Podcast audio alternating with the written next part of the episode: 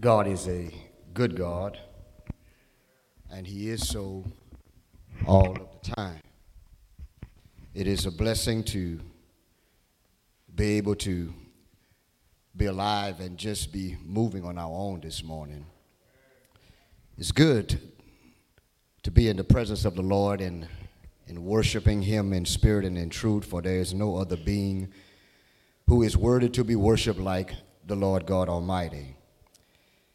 It's, it's good to be alive. I'm just trying to see if you, if it's good for you. uh, it's good to be alive. uh, God is a mysterious God. God does some things that you can't figure out. There are some things that you think God should do that He does not do. And when He doesn't do it, you feel some type of way about it. As I stated the other day, we, some of us believe God is like a genie in a lamp. Whenever we rub, you come out. Whenever we ask our three wishes, you should give us our three wishes. And when we do not get what we want, then we take it out on God. And God is the last person you should ever have an attitude with because you are who you are because of God. And God is certainly a good God and he he does all things well on our behalf that we may reach the full benefit of ourselves. You are not who you are now versus who you're going to be later. God sees you not in the now, He sees you in the later. You shouldn't see yourself in the now, you should see yourself in the later because that'll help you push to become your best self in the now. I wish I had somebody up in here. Question I want to throw this question up for us uh, this morning.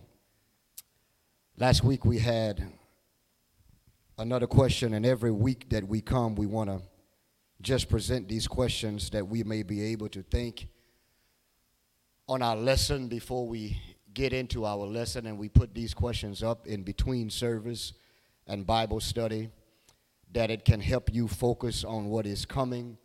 And the question on this morning is Are you assisting the shepherd in looking for lost sheep? And so I want you to just think about that this morning as we deal with the course of this lesson. And this, of course, is a, is a series, and we're calling it the Easter series. He left the 99 to rescue me. And this morning we want to talk about a lost sheep. And those who are with us online, we welcome you to our worship. It's good to have you with us, and we hope that what is said today and what is done is pleasing to our God and uplifting to, to you. And all this month, we are going to be in Luke chapter 15. And now, what I'm going to do next week is I'm going to jump over the coin and go directly to the lost son. And on the fourth Sunday, I'll come back and retrieve the lost coin that has been lost in that of a lesson sermon for the fourth Sunday. If you don't mind, go to Luke chapter 15. Y'all doing all right this morning?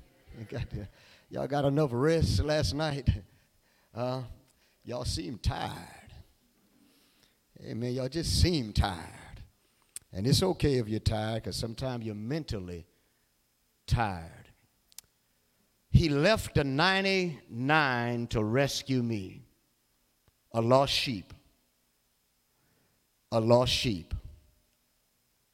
Remember, I started last week and I started off in verse number one, two, and verse three.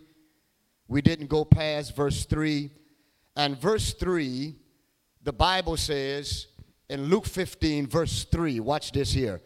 In Luke verse verse 3, and he spake this parable unto them, saying, Now there's a reason why verse 3 appears. Y'all remember why? Verse 3 appears, and he spake this parable. The, the chapter does not start off by, and he spake this parable. Because you need to know why he is speaking this parable. And so verse 3 says, And he spake this parable, saying, Why did he speak this parable? Because remember, they had what? Two groups. One came to what? Hear. They came to hear Jesus. That was the who? Tax collectors and sinners. Tax collectors are the collectors are the worst kind of sinners to the Jews. But they are in the midst of Jesus. And then you have the prostitutes, the winos, uh, the, the, the criminals, and everybody else. And then he says, the scribes and the Pharisees came, but they came to murmur. There are two groups in every setting. Now, in the setting of the church, there are those who actually come to hear the Lord versus those who come to murmur. Now, this morning, we're blessed this morning because everybody came to hear. Amen, somebody. And not came, come to murmur. Now, he says, and he spake this parable. Remind yourself, this is not three parables, it's one parable viewed in three different windows. It's one parable. Remind yourself that we talked about the parable is an illustration with meaning, it's real life to those who hear it. Now, what you need to understand is, is this. What you need to understand is this. Well, maybe I need to stay right here. You need to understand this. In order to understand the Bible, you have to understand the Bible. That don't make no sense, right? If you do not understand the culture, the custom, the religion of the day, the language of the day, how will you understand what the Bible is saying?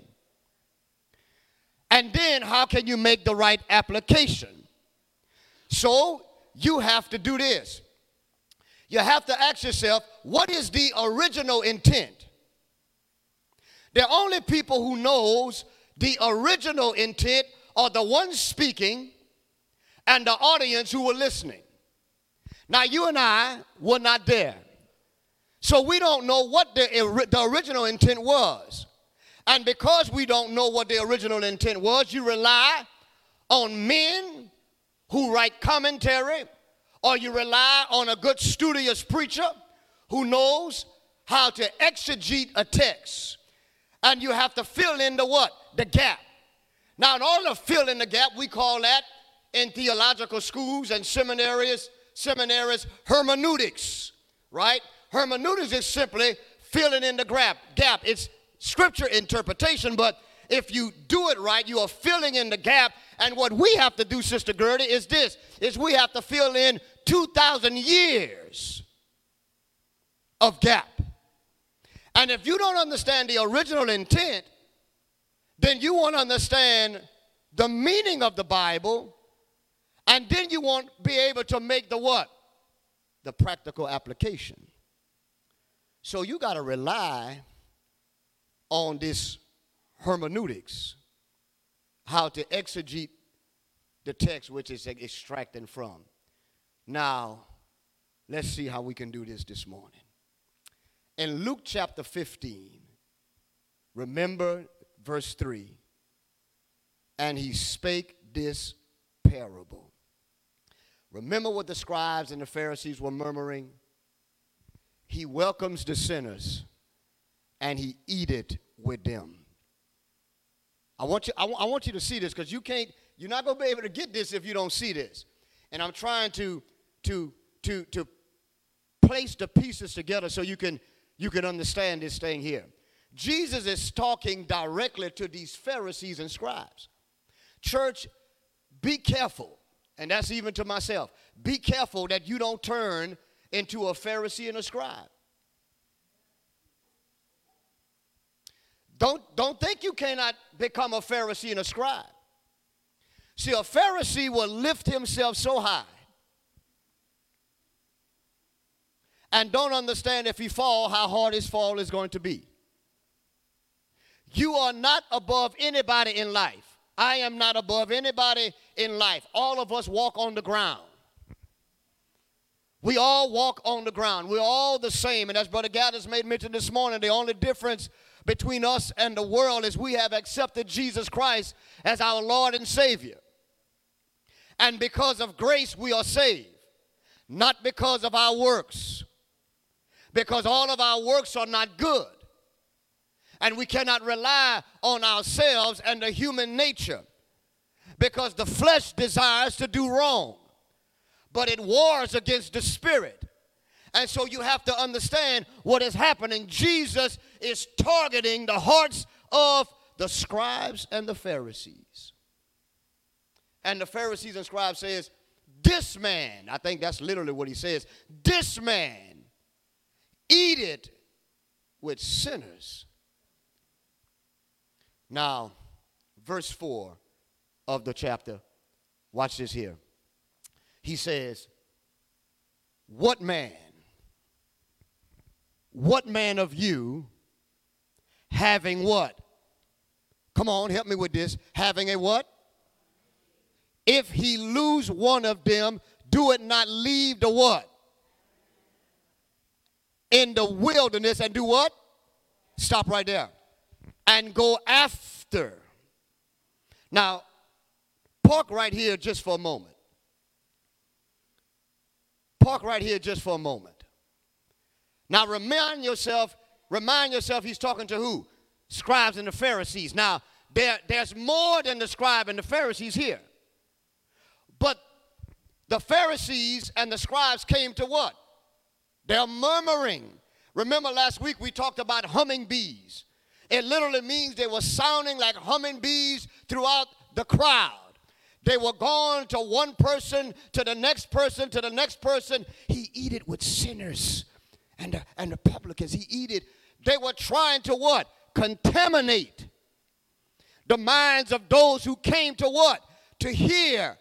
They just didn't come to hear audibly, they came to comprehend what Jesus had to say.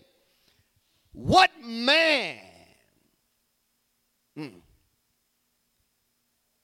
Of you having a hundred sheep, if he lose one of them, do it not leave the 90 and 9 in the wilderness and do what? And go after that which is lost. Adverb of time until he what?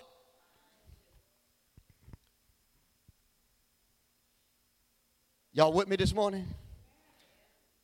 Watch this here, culturally speaking.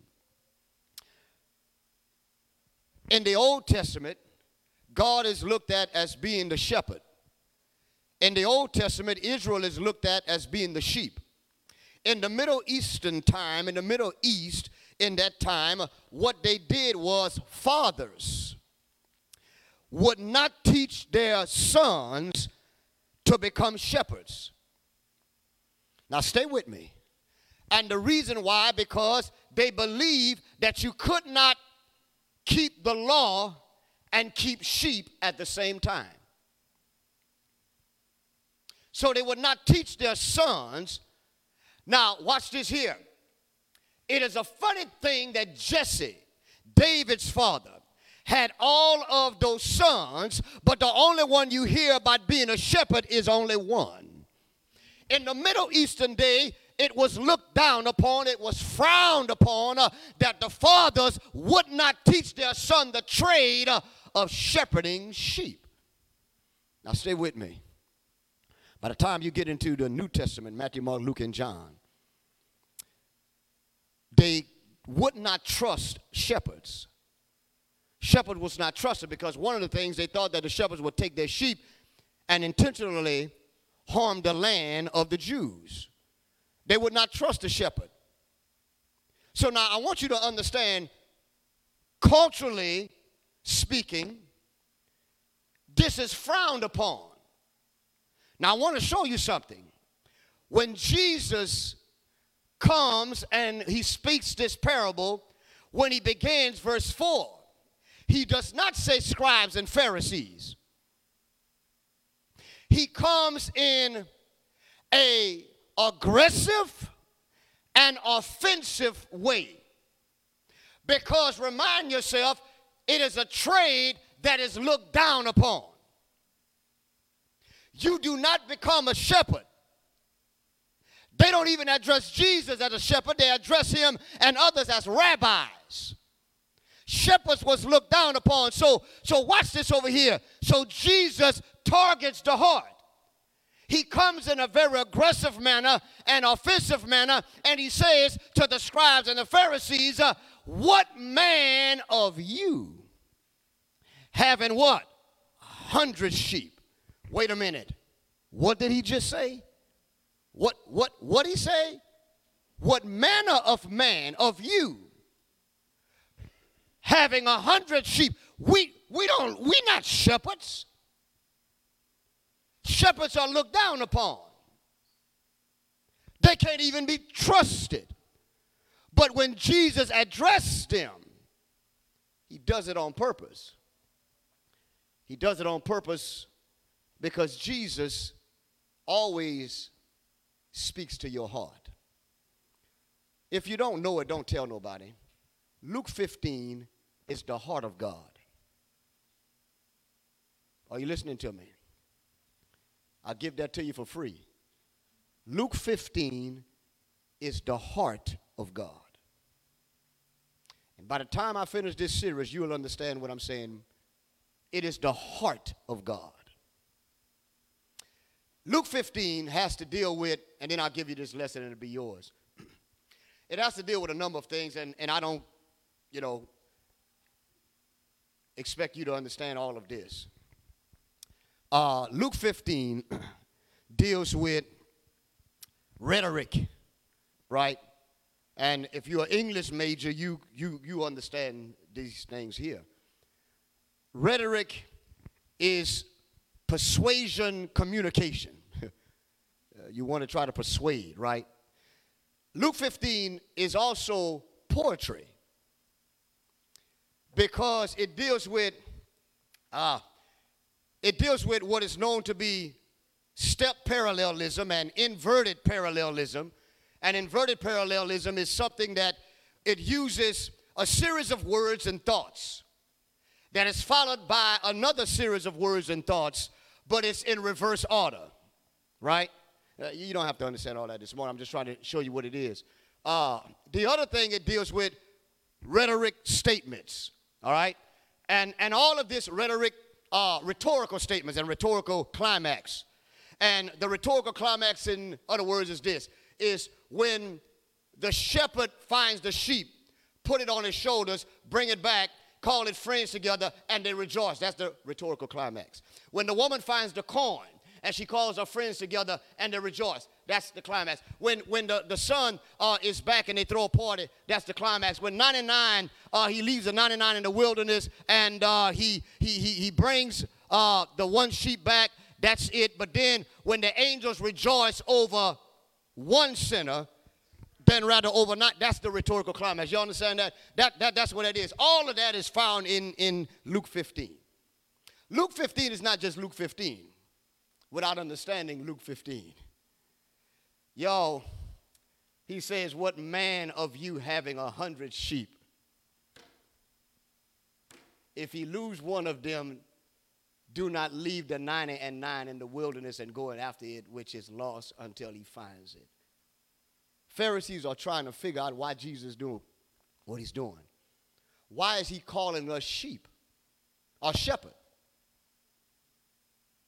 They didn't see themselves as shepherd. And a shepherd in the Middle Eastern would not say, or would not say at times, I lost my sheep. They would say, the sheep strayed from the flock. In other words, they would not say, I dropped the dishes. The dishes fell from my hands. They would not blame themselves. I like Jesus. I like him because he comes right down the middle. He don't hold no punches. He comes right down the middle. And he says, he says, Remember, a parable is a what? Illustration that's real, that has meaning to it. He says, What what man, what man, what man of you having what? A hundred sheep. Notice he didn't say two sheep, he didn't say three sheep, he didn't say 50 sheep. He said what? A hundred sheep. Because the 90 and 9, I found this out. The 90 and 9 was left with an assistant to the shepherd. The shepherd would go out and put his life in danger for only what? One sheep. And the 90 and 9 would go with the assisting uh, to the shepherd, uh, and the assisting to the shepherd would take the sheep uh, and he would walk the sheep all the way back to the shepherd's home. When he got home, the community would rejoice.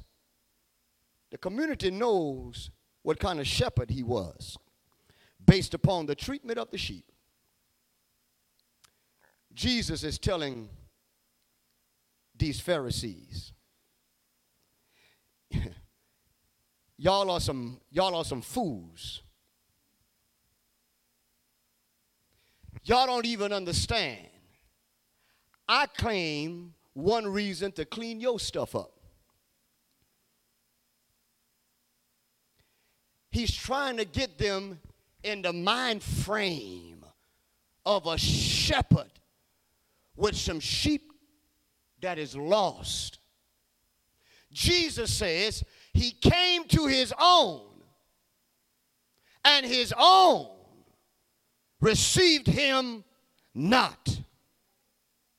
Jesus says, they are sheep with with, I'm, I'm just waiting for you to catch it, with, with, ooh, come on, Sister Gertie, without a shepherd.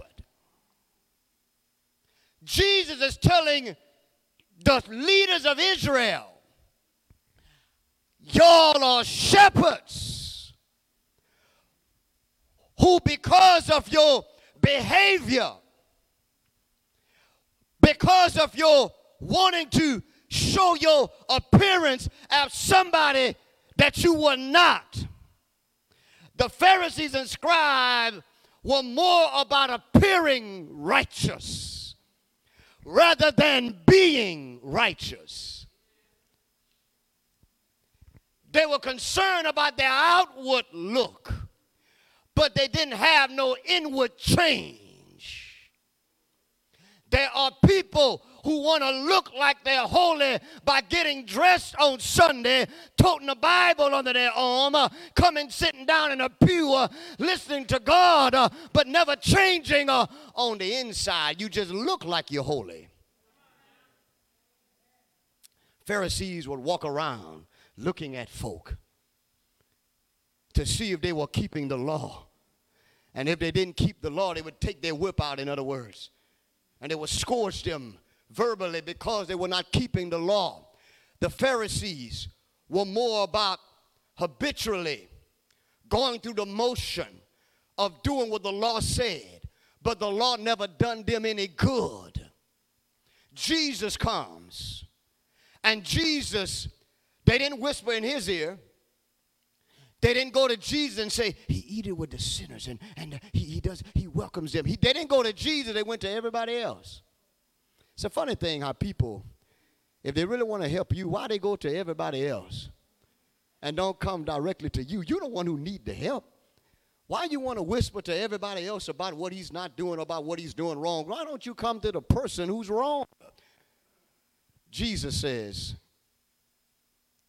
having a hundred sheep lose one of them. Don't leave the 90 and 9 in the wilderness and go after that which is lost.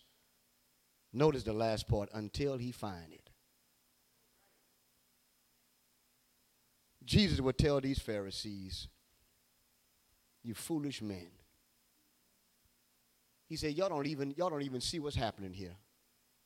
He says, One reason why I came is because of what you didn't do he says, I came to do what you failed to do. He says, You are shepherds of Israel. He says, But y'all part the problem. Y'all help scatter the sheep. And you don't even have the nerve, uh, the, the, the, the, the knowledge to know that it's y'all's job to go after the sheep. Y'all don't even know the sheep is scattered. Y'all, the shepherds of Israel, I want you to see this. Jesus says, I'm here to do what you did not do. I'm here to clean up what you messed up. And y'all have the nerve to murmur about the man who came down here to help fix what y'all broke. Watch verse 2. Watch verse 2. Jesus ain't playing y'all right here. He is not playing. Verse 2, verse 5. Watch this. And when he had found it, when he found it, remember the last adverb of time, until he finds it? That means you going out with the intention of finding what? Your sheep. It's your sheep. Jesus was telling them, God placed you over the sheep. And y'all walking around here among a scattered sheep. And when Jesus says they are like sheep without a shepherd, they didn't have no shepherd, Jesus. Because their shepherds became idols.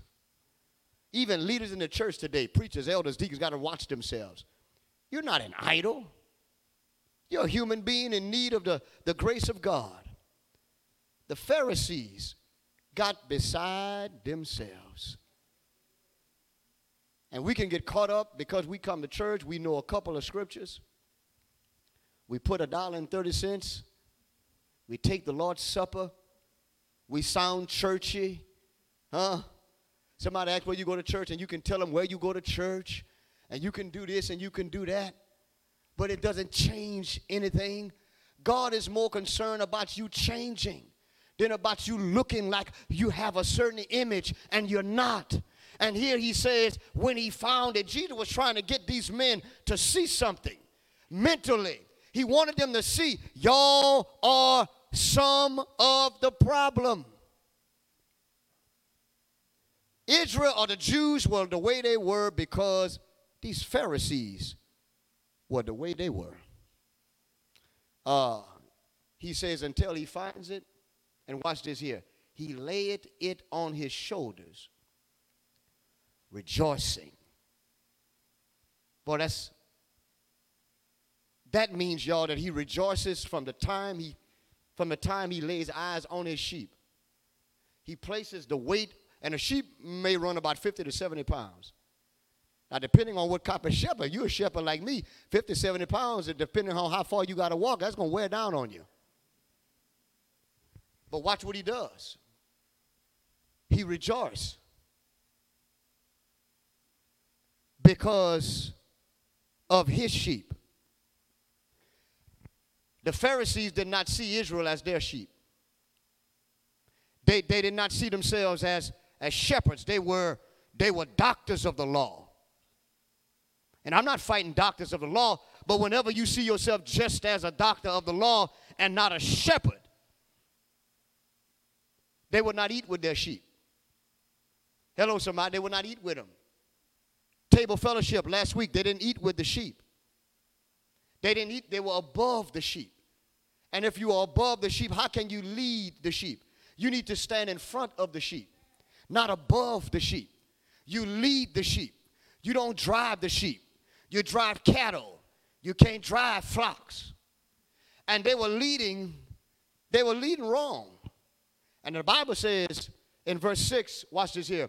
Verse 6, the Bible says, and when he cometh home, he called together his friends and his neighbors, saying unto them, Rejoice with me for I have found my sheep which was lost. You never know how long you're going to be out there looking for your sheep. But the intention is what?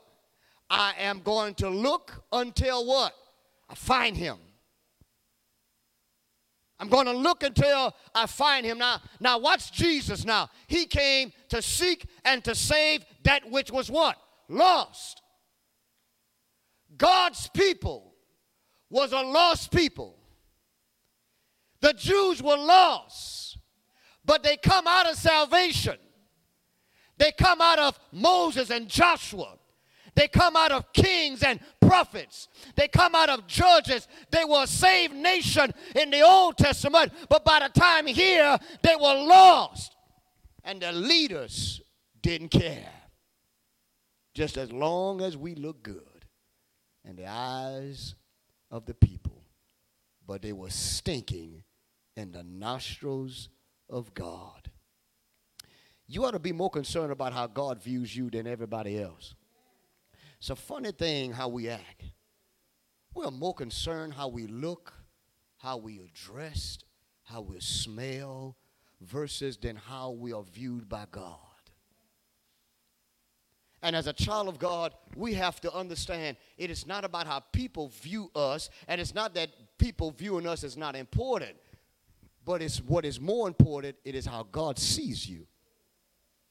The question would be Is God pleased with how I'm living? I wonder how many this morning, if Jesus would come right now, I mean, right this moment, right now, you know you couldn't do nothing to change it? You know you couldn't run anywhere. You know you couldn't do anything. Uh, you know you couldn't go run and get something. You know you couldn't go five years back into your life. You couldn't go five years forward into your life. You would have to deal with whatever is coming what? Next. I wonder how many of us right now would be ready to stand before Jesus in judgment.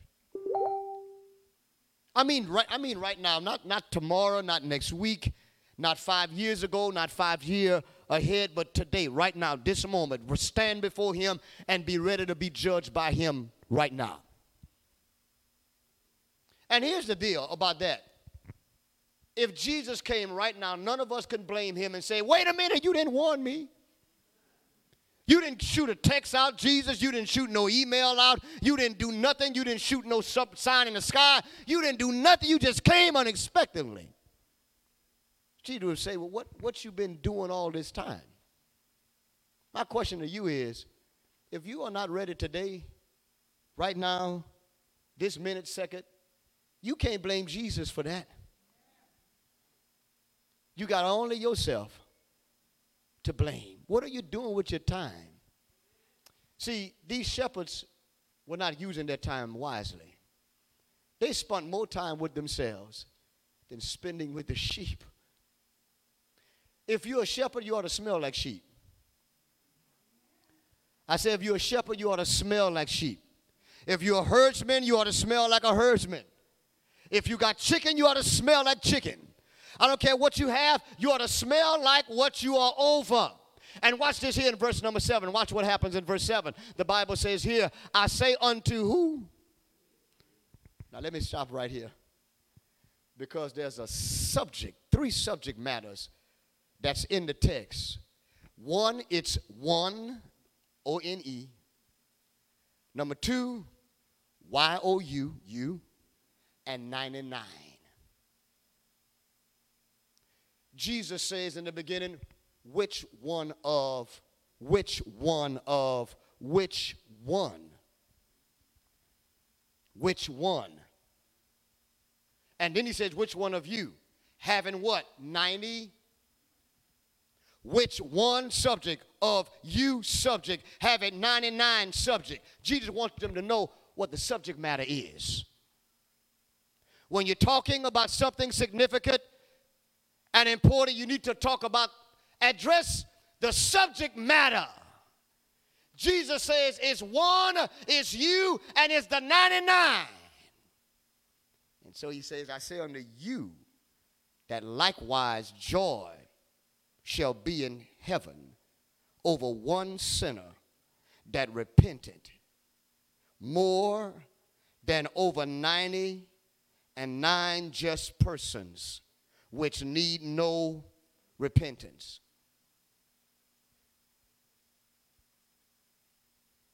You miss your shout because this don't even make sense.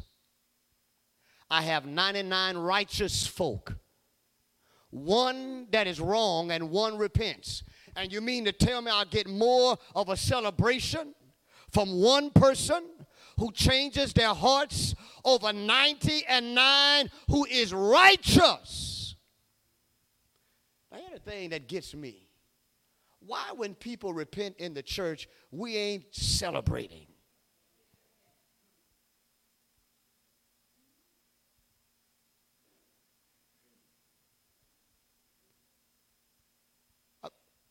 I'm trying to find a celebration face, or shall we say a celebratory.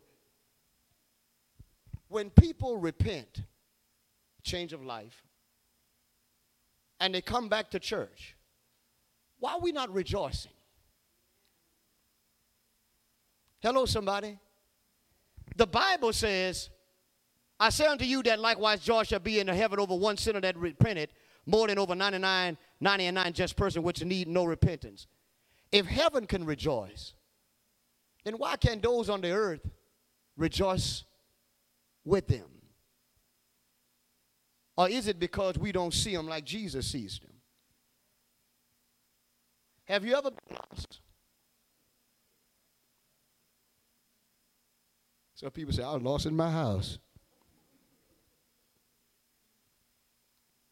Have you ever been lost?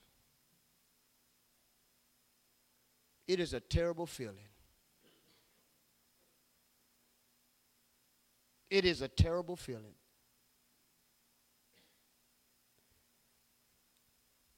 You you want to sign anything. Show me show me a you know like on the Wizard of Oz, which way should I go? Somebody help me here. It's frightening when you're lost. You're scared. You're afraid because you're at a point in a place in your life where you don't know what to do next. And that's the sheep that's out there. And what sheep is something else because a sheep will graze with his head down. And he'll graze here. And if you don't watch him, he'll be over yonder. And before you know it, he'll be way on the other side of the fence, grazing. Sheep doesn't know he's lost, he's just eating. That's why he needs a, a shepherd. There's another side to that because he does not know his life is in danger. And God, Jesus was telling these no good Pharisees, these people's lives are in danger. And all you can see is your life. They got sheep that is lost out there and he's telling them, he says, You sit here and you do nothing about it. I want y'all to know the Pharisees going to be judged by the way they treated God's, God's sheep.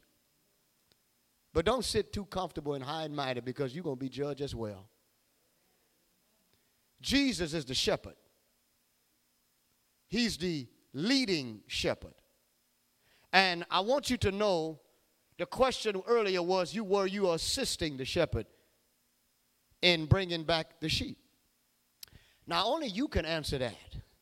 Only you can answer that this morning. You, only you can say, well, Brother Bills, I have been reaching out to the delinquent members. I have been reaching out to even folk who are delinquent in my own family. I have been trying to reach out and bring back the lost sheep.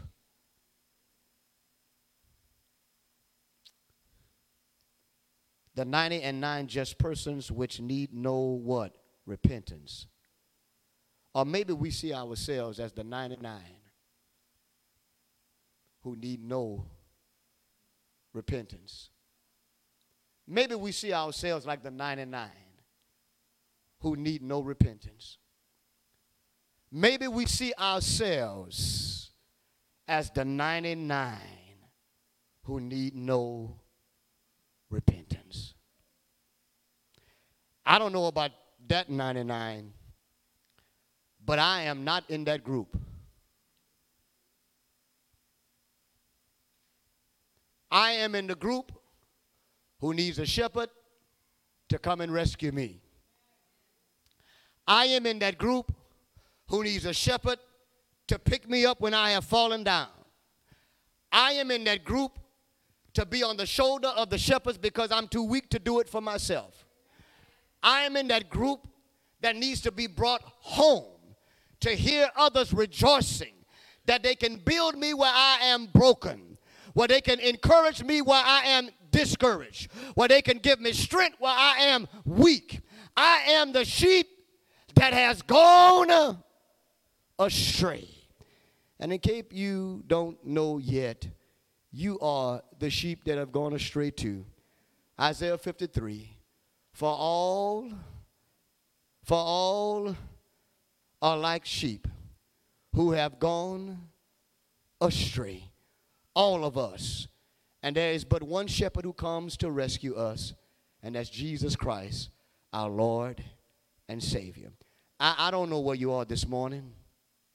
But I tell you one thing you need to get in the pasture where Jesus is leading and where he is feeding. I want you to know something today. Those Pharisees, yes, the parable is for the Pharisees and the scribes, but the right application is for both you and I. You and I are like shepherds. It's our job when our brothers and sisters go out there and they don't come in here, it is our job to go out and make an effort to rescue them. That's our obligation.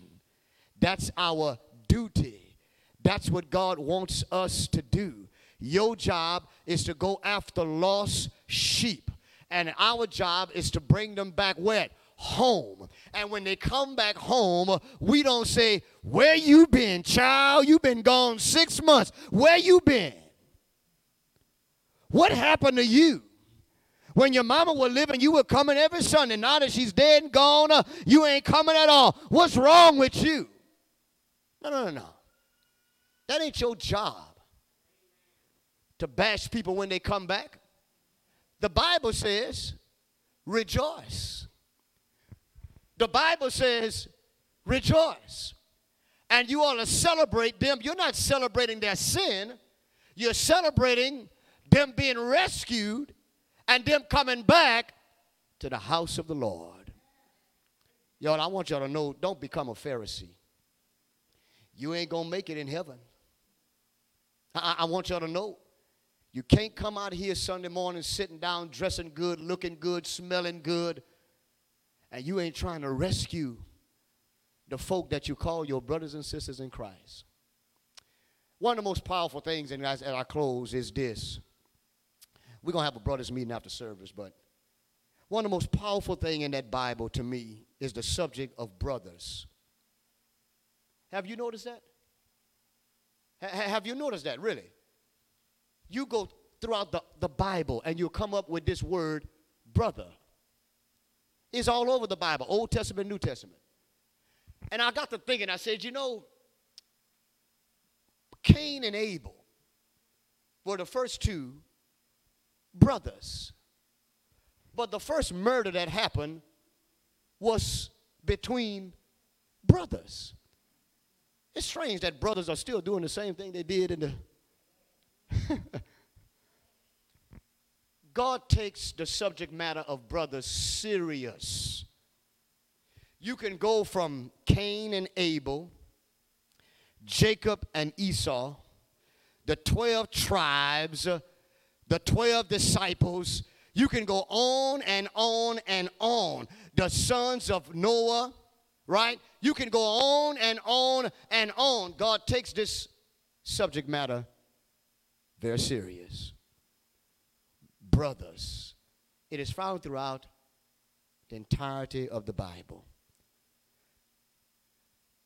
A brother is born for adversity, is one of the scriptures a brother is born for adversity. When you're going through your struggles in life, you know who should come to your help? Your brother. He's born for hard times, for difficult moments. He's born for adversity. You shouldn't be running over here like a chicken with no neck your brother should be there for you. But even a brother can become a Pharisee and look over you instead of helping you beside yourself. The spirit of a Pharisee is alive and well. And you probably haven't thought about it, but every time you refuse to do good, is the spirit of a Pharisee. Whenever you see a lost sheep out there, but you say nothing to him, is the spirit of a Pharisee. Whenever you come in contact with your sister in the supermarket, but you're never trying to rescue her, is the spirit of a Pharisee. Whenever you can talk on the phone with people who no longer is in the flock of God, is the spirit of a Pharisee. God will judge all the Pharisees dead and those that are alive. I stopped by today to tell you, I hope that we can stay in the 99 because I would not want to be a part of any flock who is the 99 and when the one sheep goes out, nobody goes out to find it. Church, I want to be a part of a flock that when sheep go out, that the rest of the 99 says, oh, no, no, no, no, no, we can't go home until we go out and we find that sheep.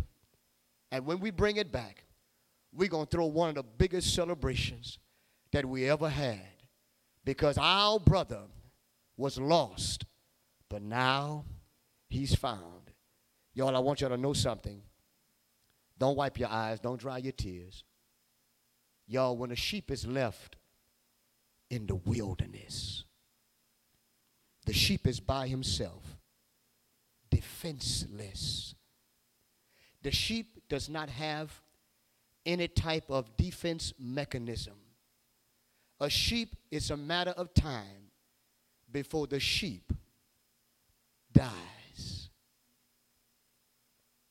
It's a matter of time before the sheep dies. It's a matter of time before the sheep dies. I don't know how many sheep we got out there, but if nobody goes after those sheep, it's a matter of time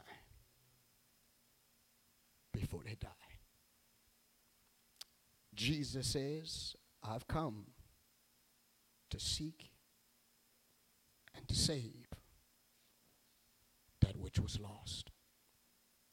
It's your duty, it's your obligation to go out and rescue until we find bring the sheep back. You should not be able to rest spiritually until every corner has been searched, until every lost sheep, someone has made an effort, attempt to bring the sheep back. And I like what Jesus says. He says the shepherd goes out until, until, until he finds it. Never stop looking until the Lord takes breath out of you. Be busy looking for the lost sheep of Israel. That's my lesson to you today. It's a wonderful feeling when somebody come to you and you've been lost for six months. You've been lost for a year. It's a wonderful feeling when somebody knocks on your door and say, hey, we miss you. We love you. We're just checking up on you. It's a wonderful feeling when you're sheep wandering by yourself, wanting to come back to God, but you don't have no lead way to come back. And when somebody comes to reach out for you, oh, the joy that you feel that somebody loves me enough to leave the 90 and 9 just for little old me. If you're not a child of God, you come by hearing his word, believing the same, repenting of your sins, confessing Christ, putting them on in water baptism. If you are a child of God, you stand in need of prayer. This is the opportunity for you to ask God for strength. Maybe you need wisdom, maybe you need knowledge, whatever it is. If you have sinned, ask God to forgive you.